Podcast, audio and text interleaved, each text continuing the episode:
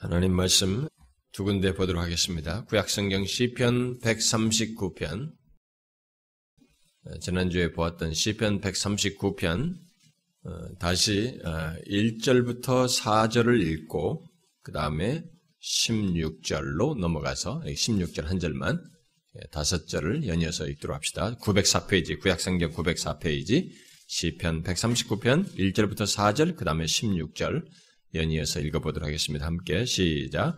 여호와여 주께서 나를 살펴 보셨으므로 나를 아시나이다. 주께서 내가 앉고 일었음을 아시며 멀리서도 나의 생각을 밝히 아시옵. 나의 모든 길과 내가 넘는 것을 살펴 보셨으므로 나의 모든 행위를 익히 아시오니 여호와여 내 혀의 말을 알지 못하시는 것이 하나도 없으시니이다. 내 형질이 이루어지기 전에 주의 눈이 보셨으며 나를 위하여 정한 날이 하루도 되기 전에 주의 책에 다 기록이 되었나이다. 아멘. 한 군데 더 보겠습니다. 뒤에 이사야서 41장, 이사야서 41장, 구약성경 1017페이지, 1017페이지 이사야서 41장, 21절부터 어, 23절, 21절부터 23절을 우리 함께 같이 읽어봅시다. 시작. 나 여호와가 말하노니 너희 우상들은 소송하라. 야곱의 왕이 말하노니 너희는 확실한 증거를 보이라. 장차 당할 일을 우리에게 진술하라. 또 이전 일이 어떠한 것도 알게 하라. 우리가 마음에 두고 그 결말을 알아보리라. 혹 앞으로 올 일을 듣게 하며 뒤에 올 일을 알게 하라. 그리하면 너희가 신들인 줄 우리가 알리라. 또 복을 내리든지 재난을 내리든지 하라. 우리가 함께 보고 놀라리라. 아침 시간에 우리가 계속해서 어, 살피고 있는 말씀은 하나님을 아는 지식에 대한 것이죠. 하나님의 아는 지식의 문제입니다. 다시 말해서 하나님을 힘써 알아야 할 알라고 하신 그 말씀을 따라서 우리가 힘써 알아야 할 하나님에 대해서 하나씩 하나씩 살피고 있습니다.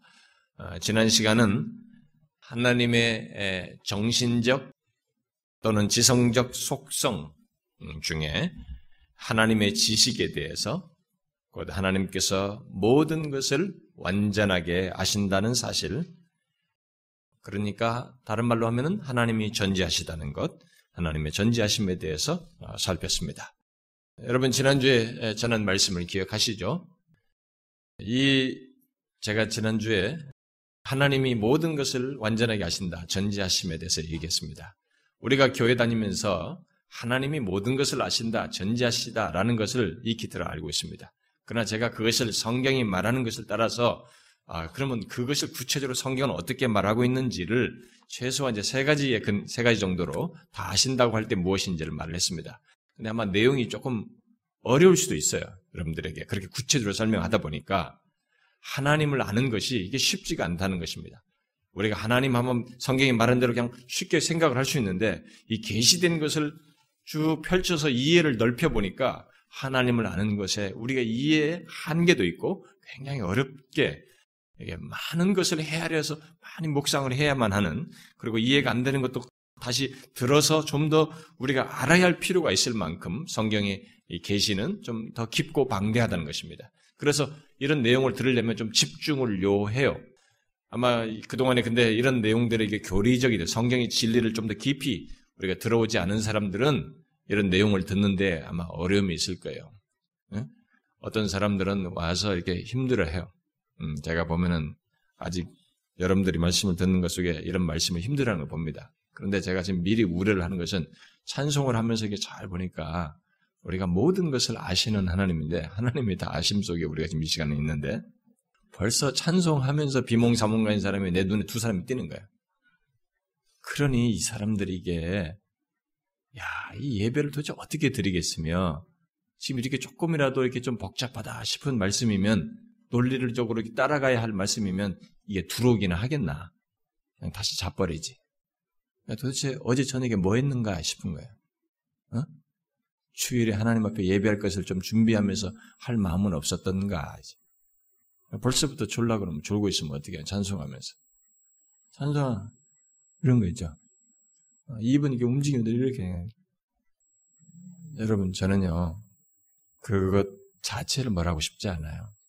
우리가 하나님을 예배하는 것에 대한 분명한 경각심이 있어야 된다는 것입니다. 여러분, 우리가 지난주에 전지하심에 대해서 배웠습니다.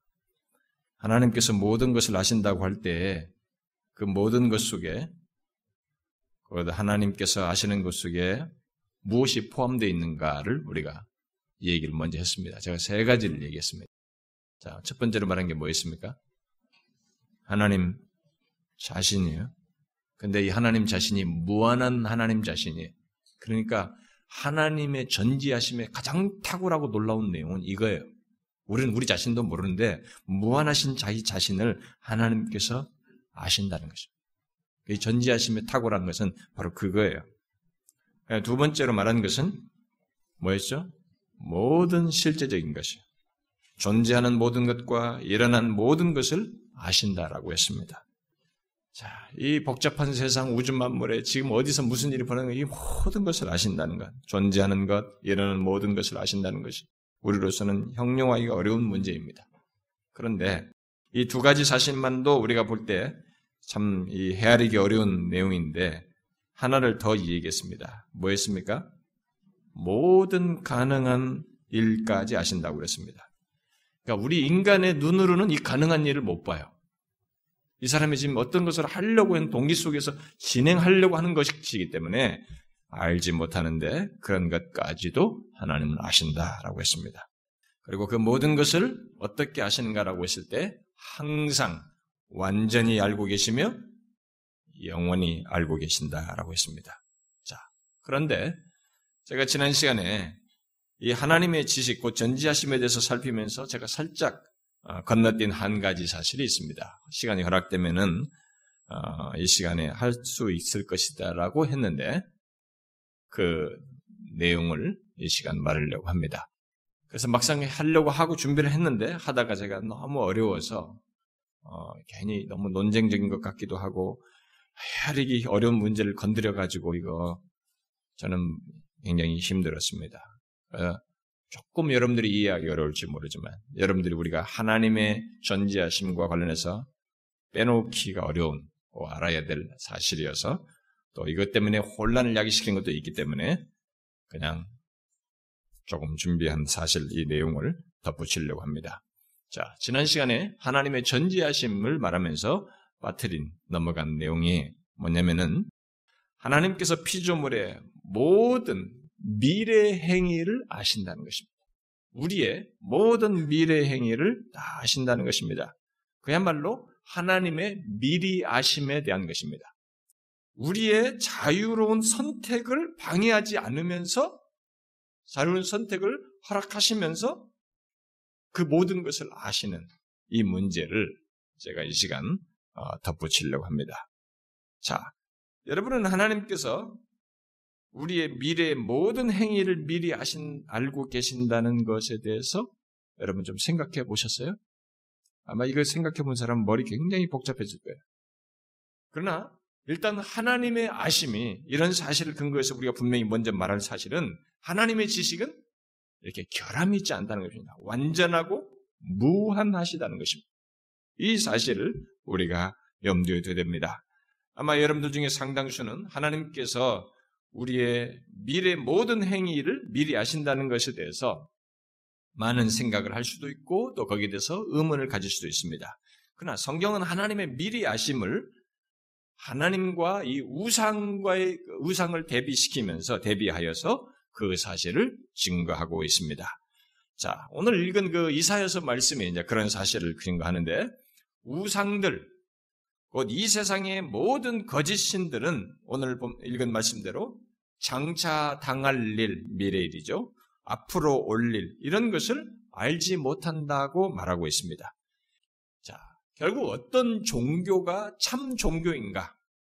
또 그들이 믿는 신이 참 신인지 아닌지 그것을 구분하는 중요한 기준 중에 성경이 제시하는 것 중에 하나가 장차 당할 일과 앞으로 올 일에 대한 암과 그리고 그것을 이루는 여부를 가지고 말할 수 있다는 것을 밝히고 있습니다. 그러니까 아, 어떤 종교에서 말하는 신이 참신이라면 그 신은 자신을 믿는 자들의 미래의 운명, 곧 미래의 생명을 위해서 그들과 관련해서 일어날 미래의 일들을 말하고 그것을 이루어야 한다는 것입니다. 미래에 당할 일로서 복과 재난을 말하고 실제로 복을 내리든지 재난을 내리든지 해야 한다는 것입니다.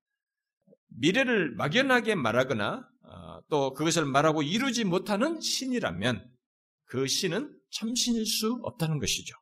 그것은 신이라는 이름 안에서 인간이 자신들의 생각을 이렇게 투영했을 뿐이지 아, 실제 어쩌면 또 그 배후에서 사단이 역사하면서 사단의 어떤 그런 계략 정도나 사단의, 사단의 능력 정도나 드러난 것이지 실제 참신은 아니라 이 말입니다.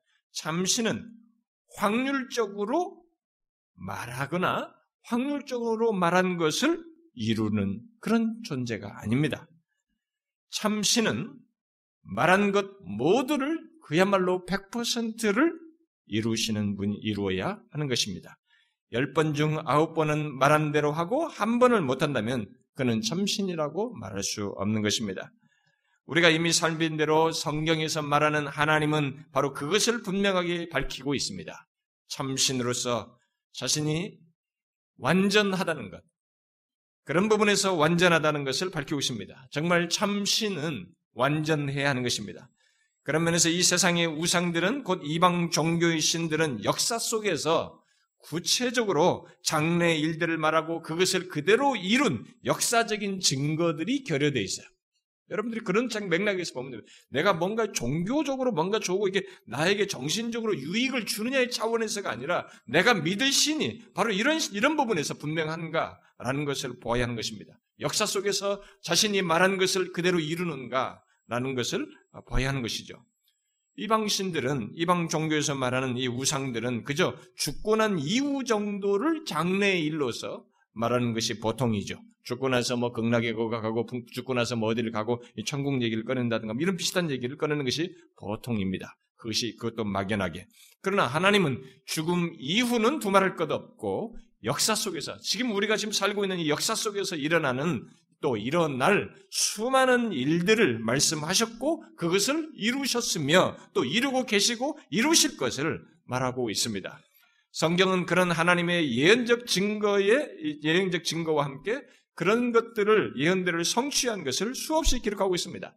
그것도 바로 역사 속에서 이루어진 일로서 증거하고 있습니다. 자, 그런 모든 사실이 우리에게 무엇을 말해줍니까? 바로 하나님께서 피조물의 모든 미래 행위를 아신다는 것입니다. 곧 우리의 미래 모든 것을 미리 아신다는 것입니다. 그런 사실을 어, 오늘 첫 번째로 읽었던 시편 139편은 구체적으로 말을 해주고 있습니다. 아, 특히 16절이 그것을 말해주고 있죠. 아, 우리의 형질이 이루어지기 전부터 우리를 아셨다고 말하고 있습니다.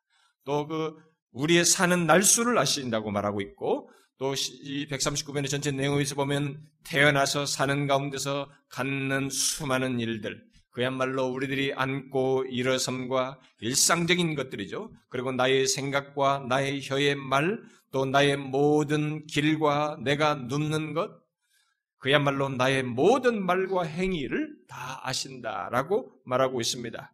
우리에게 그 모든 것이 미래 시제로 있다 할지라도 하나님에게서는 그 모든 것을 미리 아신다는 것, 우리의 형질이 이루어지기 전부터 그런 것을 미리 아신다는 것을 말하고 있습니다. 이 하나님의 미리 아심 속에는 우리들이 미래에 무엇을 선택하고 오늘 나가면서부터 우리가 무엇을 선택하여서 결정할 것까지 곧 우리의 삶의 연결고리 속에서 어제와 오늘 연결해서 또 10대와 20대, 30대 그 나이가 먹어가면서 삶의 연장선상에서 계속 연결돼서 우리들의 삶 속에서 이것을 택하고 거기서 이렇게 가고 이렇게 이렇게 인생이 이렇게 연결 연결해서 우리가 흘러가고 어떤 걸 선택하면서 결정해 나가는 모든 것들 그리고 순간순간 생각하고 판단하고 선택하여서 행하는 이 모든 것까지를 다 포함합니다. 그런 것들을 미래에 있을 그런 것까지 하나님께서 미리 다 아신다는 것입니다. 물론 하나님께서는 아담과 하와가 선택하여 행할 것, 그들이 선택하여서 어떤 것을 선택해서 행할 것 또한 다 미리 아셨습니다.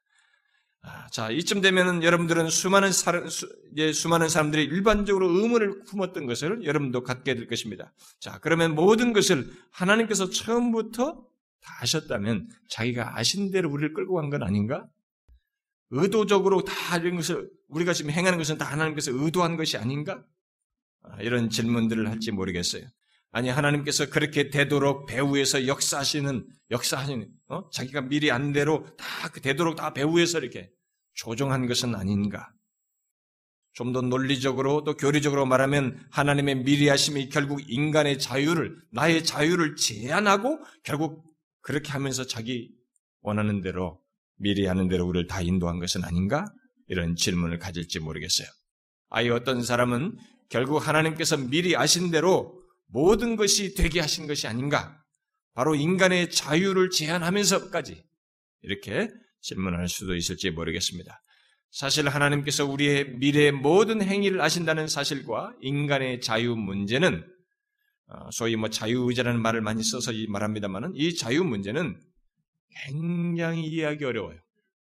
그리고 신학적인 논쟁이 지금까지도 멈추지 않고 있습니다. 제가 설명을 해도 이해하는데 한계가 있습니다. 그 논쟁들 속에서 내놓은 해석과 어떤 해결책으로 인해서 기독교회가 나뉘기까지 하고 있습니다. 개혁주의 진영에 있다고 하는 어떤 신학자는 하나님의 미리하심과 인간의 자유 사이의 조화와 그 이해의 어려움을 말하면서 미래에 있을 인간의 자유로운 행동을 하나님께서 어떻게 아실 수 있는가에 대해서 나는 모른다. 버스웨이라는 사람이 그런 말, 그렇게 대답을 했어요. 분명히 이것은 이해하기 쉽지 않은 것입니다. 이 신학자가 보통 사람은 아닌데도 불구하고 그렇게 말할 정도로 이것이 우리의 이해에 미치기에는 너무 어려운 문제예요. 또 완전히 이해하는 것도 불가능하다고 할 수 있습니다. 왜냐하면 하나님의 미리 아심은 하나님의 지식과 지혜 무한함에 따른 것이고 영원 불변하심에 따른 것이기 때문에 하나님의 영원 불변 무한하신 것 그 자신의 속성의 이 지혜가 같이 맞물려 있어요. 지혜도 무한 불변한 것입니다. 그러니 이게 무한이라고 하는 것에 대한 이미 설명을 했습니다만 그것에 대한 이해가 없고 그것에 어떻게 규정하기가 어려운 내용이기 때문에 그 무한하신 지혜 속에서 우리의 삶의 어떤 것을 행하시면서 이루시면서 인도하시며 이런 걸 진행하는 이것을 이해하기가 쉽지가 않습니다. 특별히 여러분과 제가 자유를 가지고 이렇게 내가 오늘 나가면서 뭘 선택하고 이 길로 가고 저 길로 가는 난 나름대로 자유를 다 발휘하는 가운데서 그 하나님의 아심 속에서 어떤 것이 이루어지는 것을 상상하기는 헤아리기는 심히 어렵습니다. 그런 한계를 가지고 있어요. 자, 그럼에도 불구하고 성경은 하나님의 미리 하심에 대해서 많이 증거하고 있기 때문에 또 모든 예언적인 말씀들이 그런 사실을 시사하고 있기 때문에 우리는 성경이 증거하는 사실 안에서 최대한 이 문제를 생각하고 하나님의 미리 하심에 관한 문제를 우리가 조금이라도 알아보자는 것입니다. 호튼이라는 사람은 하나님은 우리의 생각을 남김없이 다 아시지만 우리는 계시를 떠나서는 하나님의 생각을 알 수 없다. 그나마 이 계시 안에서만 좀 알 수 있다는 것입니다. 우리는 하나님의 계시 안에서만 그 어려운 문제를 조금 어느 정도 알 수 있습니다. 우리는 하나님의 미리하심과 인간의 자유 문제가 다시 이게 여러 각도로 성경이 설명하고 있기 때문에 나중에 작정 문제에 가서 언급을 하게 되고 또 하나님의 주권을 말할 때 제가 또 다시 언급을 해야 합니다. 그때 가서 또 맞물려서 얘기하겠습니다만은 그러면 좀 더 더 선명해집니다만은 일단 이 시간은 하나님의 전지하심과 관련해서 이 문제를 간단히 덧붙이도록 하겠습니다. 자, 여러분이 한번 생각해 보십시오. 하나님께서 우리의 지금 이후의 모든 미래예요. 미래의 모든 행위들, 심지어 우리들이 어떤 것을 선택할 것인지, 또 어떤 길을 갈 것인지, 더 나아가서 어떤 죄를 지을 것까지 다 아신다는 사실을 한번 생각해 보세요. 그것도 미리 아신다고. 그러면 하나님께서 다 아시기 때문에 우리는 로봇인가? 로봇으로 사는 것인가? 나는 자유 없이 사는 것인가? 라고 질문을 할 수 있겠죠. 보통 이 문제와 관련해서 사람들은 이렇게 생각합니다. 만일 하나님이 모든 것을 아신다면 그는 틀림없이 미래를 알아야 할 것이고 또 만일 그가 미래를 틀림없이 아신다면 사람들이 모든 미래 행위들을 사람들의 모든 미래 행위들을 틀림없이 알아야 하고 만일 그가 틀림없이 사람들의 모든 미래 행위들을 아신다면 이 행위들은 반드시 일어날 것임에 틀림이 없고 그러나 만일 그들의 행위들이 확실히 일어난다고 하면 사람들에게는 그들이 원하는 대로 선택하거나 행할 자유가 없다. 따라서 하나님의 전지하심은 인간의 자유와 양립하지 않는다. 이건 말이 안 된다. 이게 사람들이 내놓는 생각이에요. 자, 이런 일반적인 생각을 해결해 보려고 그동안 신학자들이 중간 지식이라는 것을 만들었고, 그리고 가장 최근에는 소위 제가 옛날에 얘기했습니다만은 열린 신학이라고 하는 것을 주장하는 사람들이 있었습니다. 그렇게 함으로써 하나님의 전지하심을 희생시키는 쪽으로 해결책을 제시하기도 했어요. 다시 말해서 가장 최근에 신학자들이 한 내용이에요. 이 문제에 대한 나름대로 해결책이 그겁니다. 하나님께서 자기의 지식의 한계를 스스로 정하셨다는 겁니다. 그래서 사람들이 어떤 행동을 취하기까지는 내가 오늘 아침에 이걸 먹을지 저걸 먹을지 오늘 교회를 갈지 안 갈지 내가 어떤 행동을 취하기까지는 그들이 행할 것을 알지 못하신다. 그렇게 하면서 이제 덧붙이는 거죠. 우리를 그렇게 인격적으로 존중한다. 또 사랑하신다. 이렇게 이들이 주장합니다. 자, 그렇게 하나님의 지식을 전지하심을 희생시킴으로써 답을 찾아낸 것이죠. 내겠다고 한 것입니다.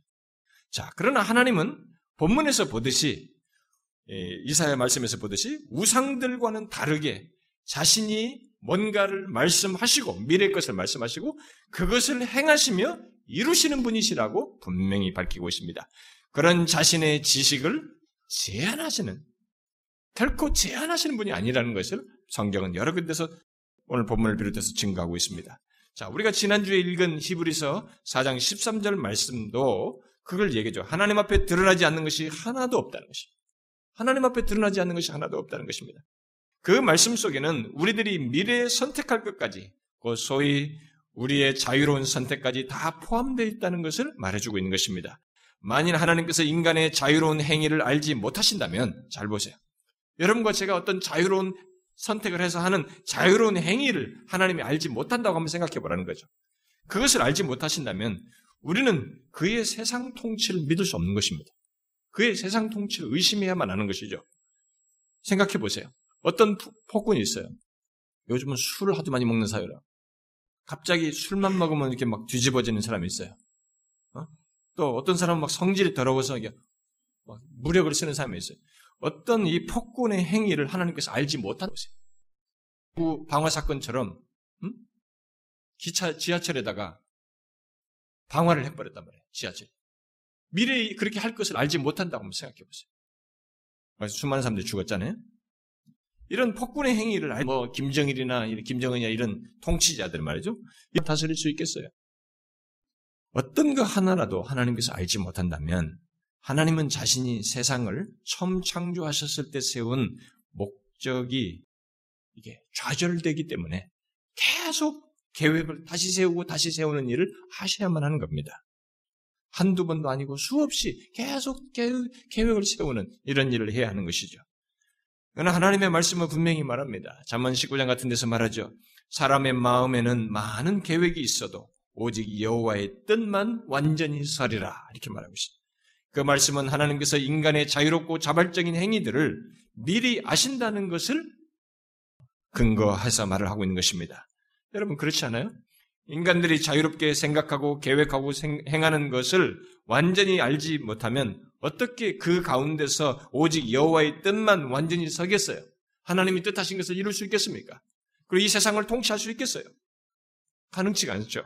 이방 왕 고레스가 포로로 잡혀왔 온 이스라엘 백성들이 페르시아 지역의 모든 지역을 통치하면서 거기에 이스라엘 백성들이 바벨론 때부터 와가지고 포로로 다 퍼져 살고 있단 말이에요.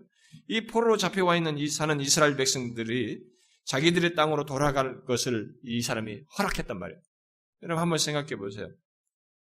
그것을 근데 그것을 실제적으로 행하는데 성경은 그것을 미리 아시고 예언을 했어요. 그것도 고레스라는 이름을 들먹거리면서 그래서 너무 이름을 직접적으로 거론한 것 때문에 아 이것은 역사가 다 지난 다음에 이사야가 썼을 것이다. 어? 제 이사야라는 사람 다른 사람이 썼을 것이다라고 주장합니다. 여러분 그런 식으로 말하면은 어, 요시아 같은 사람도 미리 말한 것이는 그런 왕에 대한 것도 그러니까 이름을 미리 하나님께서 그런 이름을 말한 것도 예수님도 말한 것도 나오기도 전에 미리 예수라고 하라 이렇게 말했잖아요. 그 흔해 빠진 것 같은 이름이에요. 이 예수도 그 당시에 흔했단 말이죠. 그런 이름을 거론한 것처럼. 그러니까 하나님께서 이런 것을 미리 아셨어요. 그 모든 것을 고레스가 할 일을 미리 말씀하셨습니다. 그리고 그가 예언대로 이스라엘 백성을 예루살렘으로 돌아가라고 하시, 돌아가라고 하죠. 자, 일반적인 인간의 의지와 행동이라면 이미 포로로 와서 제국에서 기여를 하고 있는 한 이 큰 민족을 돌아가게 하고 싶지 않습니다. 여러분 바로 왕도 이스라엘 백성들을 쫓아내고 싶어 하지 않잖아요. 이 노예로 얼마나 싸움이 노동력이 엄청난 것이지 않습니까? 우리가 지금 힘든 게 뭡니까? 인건비입니다. 경부고속도로 옛날에 그거 월남전에서 받은 돈 가지고 막그 어? 깡패들 뭐 이런 사람들 박정희 대통령이 다이 노동 이식해가지고 저렇게 엄청난 돈 들어갈 것 싼값에 한 겁니다. 경부고속도로. 여러분 노동력을 가지고 이런 가지고 있다는 것은 국가에 엄청난 기여를 하는 것입니다. 근데 일반적인 정서로 인간적인 생각으로 왜 보내줘요? 상식적으로 돌려볼 이유가 없는 것입니다. 하나님을 알지 못하는 그 왕의 그럼에도 불구하고 그 왕의 자유롭고 자발적인 행위에 의해서 그 일이 실제로 일어나게 됩니다. 그는 자유롭고 자발적인 행위로 그것을 명함으로써 오직 하나님의 뜻이 완전히 서게 되는 결론에 이르게 되죠. 우리는 그런 어, 내용이 성경이 많이 기록되어 있는 것을 볼 수 있습니다. 심지어 하나님은 사람들이 죄악에 물든 채 취할 미래의 자유로운 행위들까지 다 하십니다. 예를 들면 예수님을 십자가에 못 박아 달기 전에 그의 옷을 제비 뽑아서 나눌 것을 미리 예언을 해요. 그걸 미리 하신 것입니다. 그리고 그를 못 받고 쓸개탄 포도주를 주어서 마시게 하는 이런 것도 아시고 미리 예언하십니다. 사람들은 물론 그 모든 행위를 자기 의지대로 행하죠. 그야말로 어떤 강제 없이 자유롭게 자신들이 하고 싶어서 했습니다.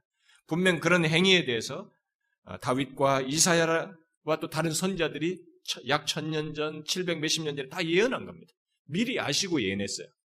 그렇게 했는데 당사자들은 그 당시에 그것을 자신들이 원해서 했어요. 예언을 이루었습니다. 그것은 모두 바로 행위자의 자유로운 의지에 따라서 행한 것이었습니다.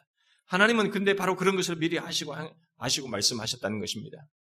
우리는 이 하나님의 미리 아심을 바로 그런 맥락 속에서 우리에게도 똑같이 있다는 것을 생각해야 됩니다. 우리의 미래와 앞으로 있을 모든 장래와 최후의 종말까지 바로 이 미리 아심 속에 있다는 것을 알아야 됩니다. 성경에는 이런 사실을 그 밖에도 어, 죄로 물든 인간의 의지적인 행위에 대해서 예언한 것이 많죠. 어, 그런 기록들이 많습니다. 예를 들어서 애굽인 애굽 사람들이 아브라함의 후손을 납치할 것을 미리 말씀하셨죠. 또 바로가 마음을 강팍해 해서 모세의 말을 듣지 않을 것이라고 미리 말했죠.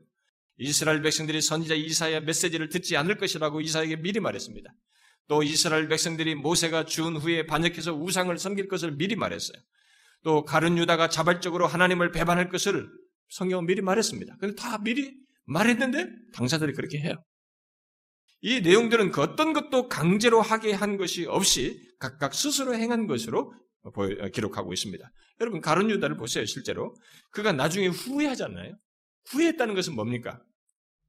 강제로 한 것이 아니라 자신이 의지적으로 했다는 것입니다. 자신이 그것을 통감하고 있다는 거예요. 잘못했다고 자신이 행한 것이 잘못했다고 통감했다는 얘기거든요. 의지적으로 했어요. 자 그러면 하나님께서 아담이 죄를 지은 것을 하나님께서 아담이 죄를 지은 것에서부터 시작해 가지고 저와 여러분 우리들의 미래 행위와 그 속에 모든 죄까지 이런 것들을 그동에서 행할 그런 것까지 어떻게 아실까? 어? 이런 모든 것을 어떻게 아실까요? 아담이 죄악된 선택을 했듯이 우리들이 죄된 행동을 할 것과 여타의 결정과 행동들, 이런 것들을 어떻게 아실까요? 미리 말하지만 제가 앞에서 말하지만 그것을 이성적으로 해야 하는 것은 한계가 있습니다. 그러나 최소를 제가 설명을 하자면 일단 하나님께서 모든 것을 영원 전부터 미리 아셨다는 것입니다. 이 시간은 저와 여러분의 시간 개념은 과거, 현재, 미래로 이렇게 구분되지만 하나님은 이 모든 것을 영원 전부터 단번에 총체적으로 미리 아셨습니다. 미리 아심이 우리에게 시간을 지나서 실제로 행해지는 것은 나중에 시간 속에서 드러날 일이지만 하나님은 그것을 영원 전부터 미리 하셨습니다. 바로 무한 영원 불변하신 하나님의 존재와 능력 안에서 그것을 하셨습니다. 자, 이걸 수용하는 게 어렵습니다. 그래도 하나님이 안다라고 하면 우리처럼 알아야 된다는 생각이 있어요, 우리 머릿속에. 우리처럼 이것을 도대체 어떻게 알 수 있냐? 과거, 현재, 미래는 시간이 앞으로 흘러야만이 그걸 알 수 있는데, 아니, 미래가 오지도 않았는데 그것을 어떻게 안단 말인가? 우리 식으로 자꾸 생각하고 싶은 거예요. 그러나 일단, 먼저 우리가 밝혀야 될 것은, 무한, 영원, 불변하신 하나님의 존재와 능력 안에서 독특한 방식이에요. 우리로서는 가질 수 없는 방식이에요. 그런 존재와 능력 안에서 하나님께서 영원 전부터 이 모든 것을 미리 하셨습니다. 그래서 에베소서 3장 11절은 하나님께서 이루시고자 하는 뜻을 말하면서 수식어로 이렇게 말했죠. 영원부터 우리 주 그리스도 예수 안에서 예정하신 뜻이다. 이렇게 말했어요.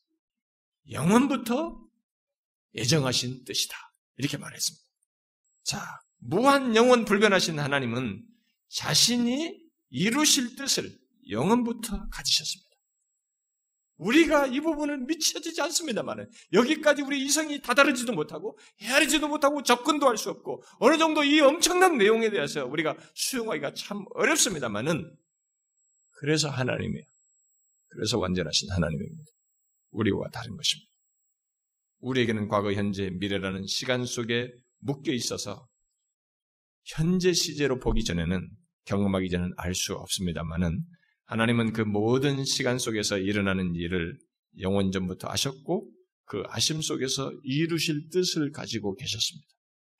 자, 이렇게 하면 여러분들 운명론적인 생각이 들습니다. 아랍, 아랍 사람들이 알라를 믿으면서 숙명적으로 빠진 것처럼 그런 식으로 숙명적으로 빠진데 그건 조심하셔야 그렇지 않아요. 인간의 자유를 주었어요. 그래서 이 하나님의 이것과 나중에 주권과 인간의 책임 사이의 문제를 얘기했습니다만 너무너무 미스테리하게 엮여 있어요. 이건 조금 이따 제가 설명하겠습니다. 여러분 자신의 경험 속에서도 확인할 수 있습니다. 하나님께서 영원전부터 아신 것이 우리의 시간 속에서 실제로 드러나려면 우리의 시간 개념으로 미래가 되어야 합니다만은 하나님의 지식에서는 우리의 시간 속에서 일어날 미래의 모든 것이 마치 실제로 존재하는 것처럼 현재로 존재해요. 하나님에게 있어서. 미래의 모든 것이 일어날 것들이 하나님에게 있어서는 현재로 존재하는 것입니다. 그게 하나님에게만 가능해요.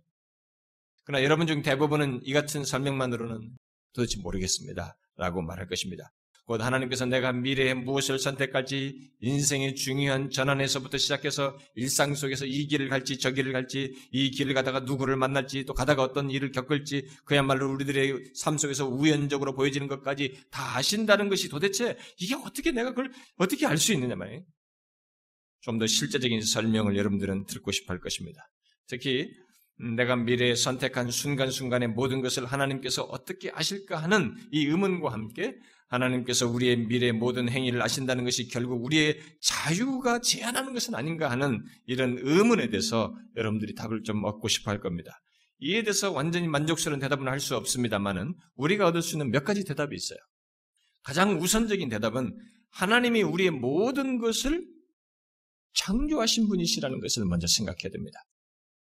아무리 복잡한 것이라 해도 일단 내가 만들었으면 이것은 아는 것입니다. 우리가 인격적인 존재이기 때문에 가변성 있고 선택할 수 있고 이것도 할 수 있고 내가 의지를 다양하게 발릴 수 있기 때문에 내가 너무 인간 존재가 복잡해서 내가 볼 때도 나를 이해하기가 어렵지만은 그렇게 복잡하다는 존재를 알지라도 중요한 것은 하나님에게 있어서는 피조물이에요. 하나님이 지으신 존재입니다. 시계공이 시계를 만들었을 때 시계를 아는 것과 같은 것이에요. 아무리 우리가 인격적인 존재로 다양성을 가지고 있다 할지라도 중요한 것은 나보다 더 완전하신 하나님께서 인간을 지으셨다는 것입니다. 그래서 지으신 존재이기 때문에 자신이 지은 것을 아는 것은 하나님에게서 문제가 되지 않아요. 복잡할지 몰라도. 그래서 이 우리의 만든, 만든 자가 아, 만든 그것 대상의 어떤 특징이나 용도나 활용이나 이 모든 것을 알듯이 우리의 모든 것을 그는 아시는 것이죠. 우리가 창조하지 않은 인격적인 존재들, 우리가 우리 자식들은 우리가 창조한 게 아니잖아요. 어? 그가 인격적인 특성 같은 거 우리가 만든 게 아니지 않습니까? 어? 우리를 통해서 몸을 통해서 나왔을 뿐이지. 그럼에도 불구하고 우리의 자식이나 또 누가 함께 오래 살다 보면 또 오래 지내다 보면 그 사람의 기질과 성격을 알므로써 어떤 상황에서는 이 사람이 얘가 어떻게 이렇게 행할는지 우리가 어느 정도 그걸 알 수 있잖아요. 우리도 대충 그런 정도를 아는데 우리를 완전히 처음부터까지 모든 것을 창조하신 하나님에게 있어서요. 우리를 아는 것은 뭐 어떻겠어요? 당연한 것입니다. 자, 그렇다면 우리를 지으신 완전하신 하나님이 그러면 그걸 아시는 가운데 우리를 창조하셨기 때문에 구체적으로 우리의 행동이 약이 되는 원인부터 하나님께서 아시는 것입니다. 응?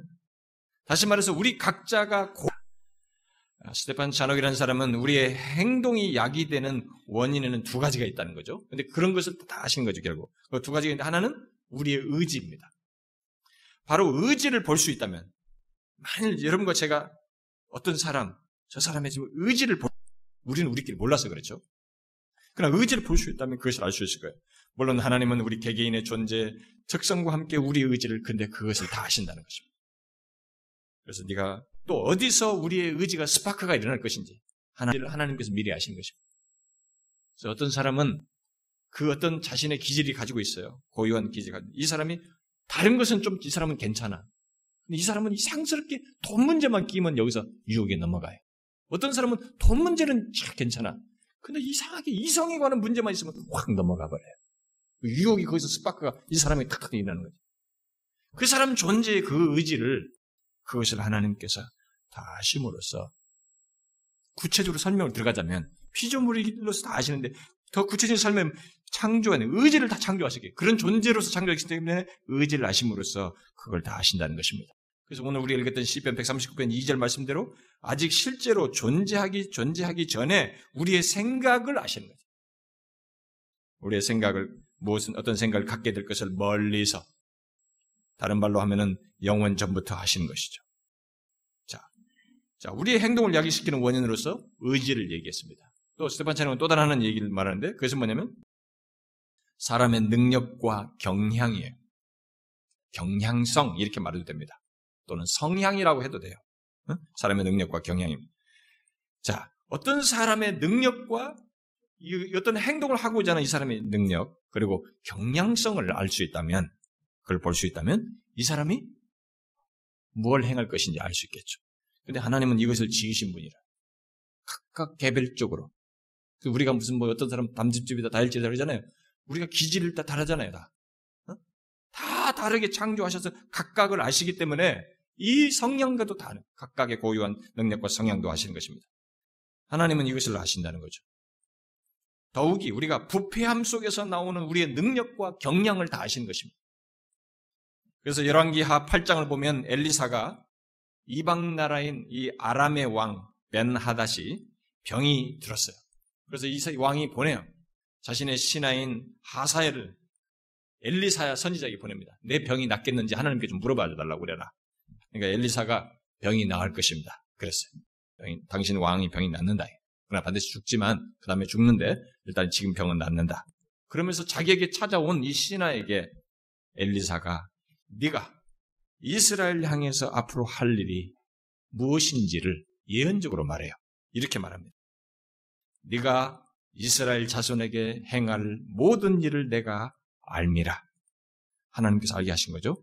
네가 그들의 성에 불을 지르며 장정을 칼로 죽이며 어린아이를 맺히며 아이벤 부녀를 가르리라. 이렇게 말했어요. 이방 장수가 왔는데, 신하가 왔는데 이 장수가 앞으로 이스라엘을 향해서 어떤 나쁜 짓을 할 것인지를 예언한 것입니다. 자, 장차 아람 군대가 이스라엘 칠 때 이 하사엘과 그 군대가 그렇게 잔인하게 할 것이라는 거죠. 자, 그런데 여기서 주목하는 잔인함이에요. 이 잔인함은 바로 하사엘의 기질과 그의 경량에서 흘러나오는 것입니다. 그것을 아신 거죠. 얘들이. 그런 맥락에서 예수님은 베드로가 다른 사람보다 더 잘 나서잖아요. 그런 것 가운데서 주인, 주님을 부인할 것을 아셨습니다. 자, 그러면 우리는 여기서 질문을 할 수 있습니다.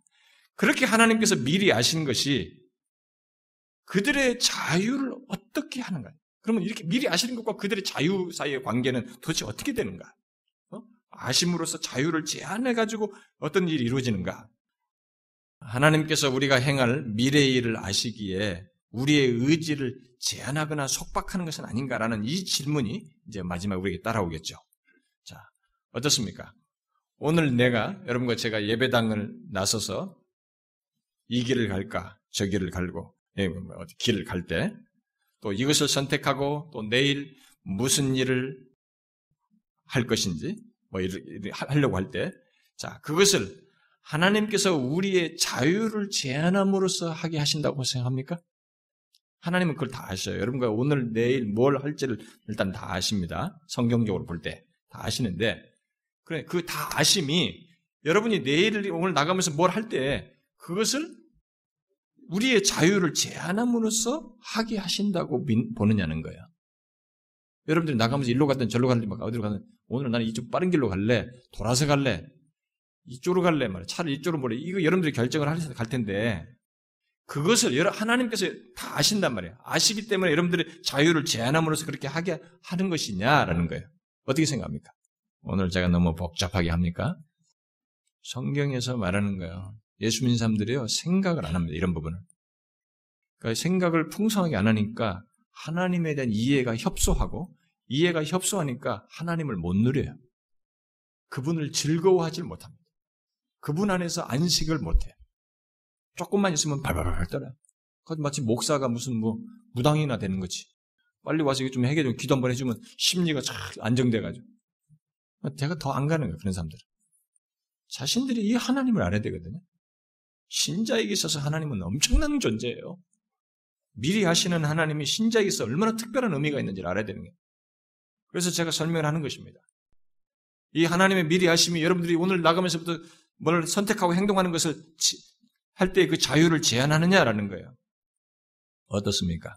제한합니까? 여러분이 어떤 죄를 지을 때, 특별히 또 어떤, 또 어떤 나쁜 생각을 하고 죄를 지을 때도 하나님께서 그 죄를 짓도록 여러분들을 몰고 계신다고 생각합니까? 여러분들이 어떤 행동을 할 때 여러분은 여러분의 이성과 의지를 따라서 행한다고 생각합니까? 아니면은 어떤 외적인 요소에 의해서 행한다고 생각합니까? 전자예요, 후자예요? 예? 전자입니까? 후자입니까? 전자예요? 음. 우리는 모두 자신이 원해서 합니다. 내가 아유 지금 피곤해서 자야 되겠다. 여러분이 원해서 하는 거예요. 설사 누가 옆에서 부추기고 강요할 수 있어요. 공부해라 뭐해라 뭐 이렇게 자식들이 하듯이 와이프가 남편이 막 강요할 수 있습니다. 부추기 강요해도 그것을 의지적으로 행하게 하는 환경에 지나지 않고 그런 것들은 그저 의지 내가 의지로 행하는 환경일 정도이지 최종적으로 의지를 발휘하는 것은 나예요. 오늘 여러분들이 골프나 밖에 무슨 야구 구경이나 아니면 야외로 나가지 않고 여기에 이 자리에 오게 된 것, 여러분들이 강요해서 왔어요? 오늘 만약 누군가 골프 치러 가면서 하나 안 가려고 하는데 누가 나를 강요해서 간다. 그러면서 갑니까? 어, 외적인 위해서 누가 가자고 유혹해도 그것은 환경일 뿐이에요. 의지는 자기가 발휘하는 것입니다. 만일 하나님이 이런 식으로 아담과 하와에게 선악을 알게 하는 나무 실과를 먹겠다고 한번 생각해 보세요. 그러면 하나님이 불의하신 분이 아닙니까? 어? 죄를 조장하신 분이 되잖아요. 그리고 아담과 하와는 얼마든지 변명할 수 있습니다. 정지 안 받아야 돼요. 왜냐면 죄를 짓도록 그쪽으로 내몰았으니까. 그 미리 아신 분이 하나님에게 문제가 있지 아담과 하와에게 문제 있다고 볼수 없습니다. 맞습니까? 또 만일 아담의 의지에 강을 범죄한 원인으로 말하며 하나님을 비난하는 것을 넘어서 는 수용하지 않는 행동을 해도 되는 것입니다. 그러나 아담은 모든 죄가 자신의 의지에 따른 것이었기 때문에 곧 자신의 의지가 죄의 원인이었기 때문에 하나님의 책망과 판단을 수용합니다. 당사자가. 아담이 하와를 핑계한 것은 하와가 자신에게 열매를 주어서 죄를 짓게 만든 상황을 만들었다는 것이죠. 그것을 말하는 것입니다. 무지한 상태에 있던 최초의 사람 아담으로부터 오늘날 우리들에 이르기까지 그 누구도 하나님께서 우리의 미래의 모든 죄를 다 아신다는 것이 우리로 하여금 그렇게 하도록 하는 것은 아니라는 것입니다. 그렇게 하도록 하는 원인은 되지 않는 것이에요. 우리의 자유를 제한하면서 우리로 하여금 그렇게 하도록 하는 것은 아니라는 것이죠. 여러분도 경험하듯이 하나님께서 미리 하시는 우리의 선택과 결정을 우리는 알지 못하고 행합니다. 하나님이야 내가 미래 뭘 어떻게 할지 다 아시지만 우리는 그걸 모르고 내가 내가 알았어요. 내가 의지적으로 행하는 것이죠. 지은 단지 사물을 이해하고 알 뿐 행동하게 하지 않습니다. 우리가 다른 사람의 할 일을 미리 안다고 해서 우리가 그의 자유를 제거하지 않듯이 하나님의 미리 아심 또한 우리의 자유를 제한하지 않습니다. 예를 들면 여러분이 어떤 사람의 기질을 잘 안다고 생각해 보십시오. 그래서 그가 술 잘 먹는 사람만 만나면 분명히 술 먹을 것이다라고 알았다고 한번 생각해 보세요. 그런데 진짜로 술을 먹었어요. 그러면 여러분들이 그가 술 먹을 것을 알았다고 해서 술 먹게 한 것입니까? 응? 그 사람이 분명히 저런 사람 만나면 술 먹을 건데라고 그렇게 알았다고 해서 여러분들이 그 사람을 술 먹게 했냐는 거예요. 여러분들이 아는 지식이 그 사람을 술 먹게 했습니까? 행동의 원인이냐는 거죠. 아니죠. 하나님의 미리 하심도 똑같습니다. 하나님은 우리의 미래의 모든 행위를 아시지만 우리의 자유를 제한하거나 속박하지 않며 그리하여서 자신이 아신 대로 우리로 하여금 행하게 하지 않습니다. 만일 그렇다면 하나님께서 우리에게 죄를 짓게 하는 것이 되는 거예요. 아닙니다. 우리들의 모든 행위는 우리가 스스로 택하여서 행하는 것입니다. 물론 이 하나님의 아심에 하나님의 주권과 연관이 있어 덧붙여야 할 내용이 있습니다. 우리는 하나님의 미리 아심 자체가 자체가 우리, 우리를 그렇게 행하도록 하는 것이라고 말할 수가 없어요. 단지 하나님께서 미리 아시기 때문에 구원으로 인도하는 그런 하나님의 섭리적인 이 배경이 있어요. 나중에 주권에 가서 얘기하겠습니다만은 신비스러운 내용이 거기 담겨져 있습니다. 어? 선을 이루시도록 환경을 조성하시고 나의 의지를 조작하는 건 아닌데 내 의지가 어떤 성향을 가지고 있고 어떤 의지를 가지고 있기 때문에 그것을 이 상황에서 이 문제에서는 드러낼 수 있기 때문에 드러낼 것을 아시기 때문에 그렇게 하도록 상황을 허락하시고 이 모든 관계를 주시고 그런 말씀으로 감동을 주시고 어떤 사람은 듣지 못하는데 그 사람은 말씀을 듣고 감동을 받게 하시고 아 감동을 받으니까 그 감동을 따라서 그렇게 하게 하는 이 모든 조성과 인도와 이 배경이 배경에 있을 뿐입니다. 우리의 결정과 선택을 우리 자신 스스로 의지적으로 결론적으로는 하죠. 그것을 하도록 돕는 일을 하나님께서 배경에서는 하십니다. 나중에 하나님의 주권을 말할 때 다시 언급하겠습니다만은 우리는 하나님의 전지하심 속에 우리가 행할 모든 것까지 아시는 것이 포함되어 있다는 것을 알아야 합니다. 그것이 예수 그리스도를 믿는 우리에게는 특별하게 의미가 있다는 것을 아셔야 됩니다. 하나님께서 여러분과 저의 삶의 모든 것을 아신다는 것이 우리에게 의미가 있는 것입니다. 자, 그게 어떻게 하나님의 백성된 자에게 있어서 하나님의 우리를 선으로 인도하며 에베소 1장 3절 이하에서 말하는 것과 같은 하늘의 신령한 복을 얻고 영원한 영광으로 나아가게 하는 것 그렇게 신비롭게 그것과 신비롭게 연결되어 있어서 의미가 완전히 다릅니다. 한마디로 말해서 하나님의 미리 하심 곧 전지하심은 단순히 우리 그리스도인들의 말과 행위와 삶을 아는 것이 아니에요. 그냥 우리가 무엇을 할 것을 아는 것이 아닙니다. 우리의 구원과 관련해 있어요. 하나님의 미리 하심은 신자에게 있어서는 구원과 관련해 있습니다. 영원한 생명과 관련이 있어요. 하나님과 복된 관계를 영원히 갖고 누리게 하는 것과 관련이 있습니다. 여기에 우리의 이해가 못 미치지만 하나님의 미리 하심은 신자에게 있어서 그런 특별한 의미가 있습니다. 여러분은 그 의미를 이 시간 이 자리에서 이 자리에 나오는 것을 통해서도 여러분들이 여기서 확인할 수 있습니다. 여러분 이 자리에 나와 있다는 것은 하나님의 미리 하심 속에 있는 행위예요. 근데 이것을 통해서 여러분들은 하나님과 관계를 갖는데 온전한 관계를 갖는데 이 길은 아심 속에서 있는 이 행동 속에서 온전한 관계를 갖는 것과 관련된 일이 여러분들이 지금 행해지고 있는 것입니다.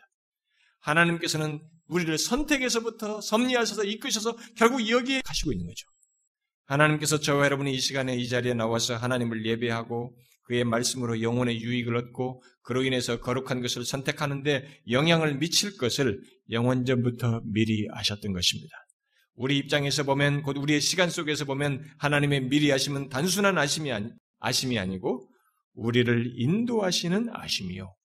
우리를 구원 우리를 구원하시 구원을 이루고 하나님과 복된 관계로 나아가도록 붙들며 돕는 아심이며 곧 우리의 의지가 그에 따라서 거룩한 길, 구원의 길을 가도록 감동하시며 도와 인도하시는 아심이라는 것을 알 수가 있습니다. 하나님의 지식 곧 전지하심과 관련해서 결론적으로 우리가 생각할 것은 바로 이겁니다. 우리는 하나님께서 전지하신 존재의 특성을, 그 모든 것을 아시는 자신의 특성을 우주 만물의 모든 것을 아시는 데서 탁월하게 드러내는 것이 아니고 성경에 기록된 모든 내용에서 볼 수 있다시피 바로 자신이 택한 백성과 관련해서 나타내신다는 것입니다. 그분의 미리 하심, 그분의 전지하심은 우주 만물에 어떤 일이 일어나든 간에 이 모든 것을 맞물려서 어디에 초점이 있냐면 자신이 택한 백성들을 구원하고 돌보는 것과 관련되어 있다는 것입니다. 그것이 예배소서에서 증가하는 것입니다. 그 말은 성경에 기록된 수많은 내용이 말하는 바대로 하나님의 백성들은 하나님의 전지하심으로 인해서 존재와 삶이 안전하게 되고 거룩한 길을 가게 되며 부패하고 타락한 세상, 사탄이 역사하는 세상에서 믿음을 지키며 구원을, 구원의 길을 가게 하는 아심이라는 거예요. 결국 그것 속에서 구원의 길을 가게 되는 일이 있게 된다는 것입니다. 그러니까 우리가 의지를 발휘해서 선택하고 결정하여 내는 것 외에, 결정하여서 나가는 것 외에 일어나는 수많은 일과 가능한 모든 일들이 나는 이것을 결정해서 했지만 지금 내가 보는 것은 이것밖에 없지만 이것이 있기까지 내가 보이지 않는 수많은 일들, 일어나는 일들, 또 가능한 일들, 이 모든 것이 하나님의 아심 속에서 섭리되고 있는 거예요. 나중에 주권에서 얘기 나옵니다만. 하나님이 이 모든 것을 총체적으로 입체적으로 알고 있기 때문에 내가 지금 이 시간에 신앙을 갖고 하나님의 아심 속에서 이런 길을 갖는 이 모든 일이 다 가능해지는 것입니다. 일어나는 이 모든 일들, 가능한 모든 일들을 하나님께서 아시기 때문에 이러는 거예요. 그래서 제가 옛날에 수련회 가서도 얘기했죠. 예수 믿는 사람들이 종종 아 하나님이 왜 내게 이런 일이 벌어졌습니까? 내게 왜 이런 일이 벌어졌습니까? 라고 말하는 것은 여러분들이 말해봤자 기록이 남겨봐야 몇 개밖에 안 지금 왜 이런 일이 일어났습니까? 라고 하는 이런 일에 해당하는 것이 일어나지 않도록 막으신 것이 더 많아요. 무슨 말인지 아시겠습니까? 우리는 항상 결과적인 것과 내가 보는 것 안에서만 생각을 하고 있습니다만 여러분과 제가 지금 경험하는 것은 경험치 않도록 섭리하시고 아심 속에서 이끄시는 수많은 내용 속에 극히 일부인 것입니다. 그것이 가능한 것은 하나님의 미리 아심 때문에 가능한 거예요. 지금 여러분과 제가 건강한 조건을 가지고 이 자리에 나올 수 있는 것은 하나님의 미리 아심 속에 입체적으로 모든 것을 허락하셨기 때문에 있는 것입니다. 지금 이 나라가 이렇게 자유로운 환경을 가질 수 있도록 역사 속에서 하나님께서 모든 것을 아심 속에 허락하셨기 때문에 주권적으로 모든 것을 섭리하신 것이 있었기 때문에 지금 이 순간이 가능한 거예요. 이것을 알아야 됩니다. 만약 우리가 하나님과 특별한 관계가 없다면 이런 모든 것은 하나님께서 전지하신다는 것은 오히려 두려운 내용이에요. 두렵게만 여겨집니다. 그러나 하나님과 특별한 언약 관계 속에 있는 우리에게 있어서 하나님의 전지하심은 우리에게 위로와 힘을 갖게 하는 것이요. 결국 보호와 돌봄과 구원의 견인, 더 나아가서 궁극적인 구원을 위한 것이라고 하는 것을 알아야 합니다. 하나님의 미리 하심 속에는 에베소서 1장, 1장 말씀대로 창세전에 그리스도 안에서 우리를 택하신 것과 또 제사함을 받아서 하나님의 공, 그리스도의 공동체 일원이 되고 신자로서 이 땅을 살다가 영원한 영광에 이르게 하는 것이 포함되어 있는 것입니다. 하나님의 미리 아심이 있기 때문에 그게 사실상 가능한 거예요. 그러므로 예수 그리스도를 믿는 우리에게 있어서 하나님의 지식 곧 전지하심은 부모가 자식을 알고 눈을 떼지 않는 것과 같다고 보면 됩니다. 여러분, 그 같은 하나님의 전지하심이 우리에게 있는 것이에요. 그, 그 같은 하나님의 전지하심이 우리와 관계를, 관계성이 있는 거죠. 우리와 관련되어 있는 것입니다. 우리는 이런 전지하심을 기억하고 살아야 되는 것입니다. 신자가 하나님을 안다. 뭐냐 이거죠. 이런 전지하심이 우리와 관계 속에 있다는, 우리와 관련되어 있다는 것을 알고 사는 것입니다. 우리의 모든 것을 아시는 아버지 하나님, 그걸 기억하며 사는 것입니다. 내가 어떤 상황이 있고 또 어떤 어려움을 겪고 마음이 얼마나 힘들고 외롭고 몸과 마음이 아픈가 등등 이 모든 것을 아시는 하나님, 심지어 나의 신음과 절규를 아시는 하나님을 기억하면서 살아야 한다는 것입니다. 그 모든 것을 그가 아시는 것이에요. 그러면 질문할 수 있겠죠. 아니, 그러면 그거 다 알면, 그 안 것이 나한테 무슨 유익이 있냐면, 알면은 뭔가 좀 달라져야 되지 않겠어? 이렇게 생각할지 모르겠습니다. 성경은 중간을 가지고 말하지 않습니다. 결론을 가지고 얘기하는 것입니다. 그러니 우리는 결, 중간을 가지고 자꾸 얘기하지만 하나님은 결론을 가지고 얘기합니다. 뭐예요? 무엇이 유익하냐고요? 한 가지만 말하죠. 하나님은 이 모든 것을 아시기에 우리를 이 땅에서 사는 삶을 넘어서서 구원을 이루고 영광으로 나아가도록 도우십니다. 섭리하십니다. 결론을 가지고 얘기하는 것입니다. 그러니 이 결론에 가기 전까지는 하나님의 모든 것을 아시고 우리의 삶의 모든 것을 조성하시며 섭리하시며 내가 의지로 보고 경험하고 행하는 것 배후에서 역사하시는 이 모든 것을 지나고 지나서 최종적으로 영원한 구원으로 영광으로 나아가는 것을 보기 이전까지는 우리는 이 전지하신 하나님을 믿어야 하는 것입니다. 이분을 신뢰해야 되는 것입니다. 그래서 이 경외하고 그에게 마땅한 경배와 진실한 예배를 드려야 하는 것입니다. 예배 속에 나와서도 우리는 그 나의 모든 것을 아시는 하나님을 의식해야 하는 것입니다. 그리고 일상의 삶에서 또 어떤 일로 또 질병으로 또 좋지 않은 상황으로 힘든 것을 생각하고 그런 것들을 겪게 될때 그런 것들을 여러분들이 말하기에 앞서서 이 모든 것을 아시는 하나님 기억하는 일을 먼저 해야 됩니다. 내가 힘들어요, 죽겠어요, 멋졌어요. 이건 말하기 전에 모든 것을 아시는 하나님. 과정 중에서 이것을 허락하시고 있고 아시는 중에서 이것을 잊게 하셨다는 것을 알고 결론을 보기 전까지는 조심해야 됩니다. 이 전지하신 하나님을 업신여기는 일을 해서는 안 되는 것입니다. 우리의 모든 것을 아시는 하나님은 우리의 구속주이십니다. 그는 우리의 목자이십니다. 그분은 우리의 아버지이십니다. 바로 그러하신 하나님의 아심 속에 우리가 있는 것입니다. 그러니 이 하나님을 신뢰해야 되는 것이죠. 이게 하나님을 아는 것이에요. 일상에서 이것을 알고 하나님을 신뢰하면 그 하나님을 알고 신뢰하는 것이 하나님을 아는 것이에요. 그가 제대로 하나님을 아는 것입니다. 머릿속으로 아는 것, 그것은 지식이라고 그랬어요. 사랑하는 지체 여러분, 우리는 편할 수 있습니다. 믿음의 선배들처럼, 사도들처럼 하나님이 나의 모든 것을 아신 것 때문에 우리는 영혼의 평안을 가질 수 있어요. 안식할 수 있습니다.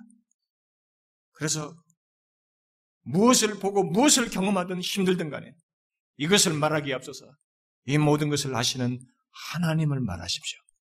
그분을 불러보십시오. 그분을 의지하세요. 그분의 결론을 기다려보는 것입니다.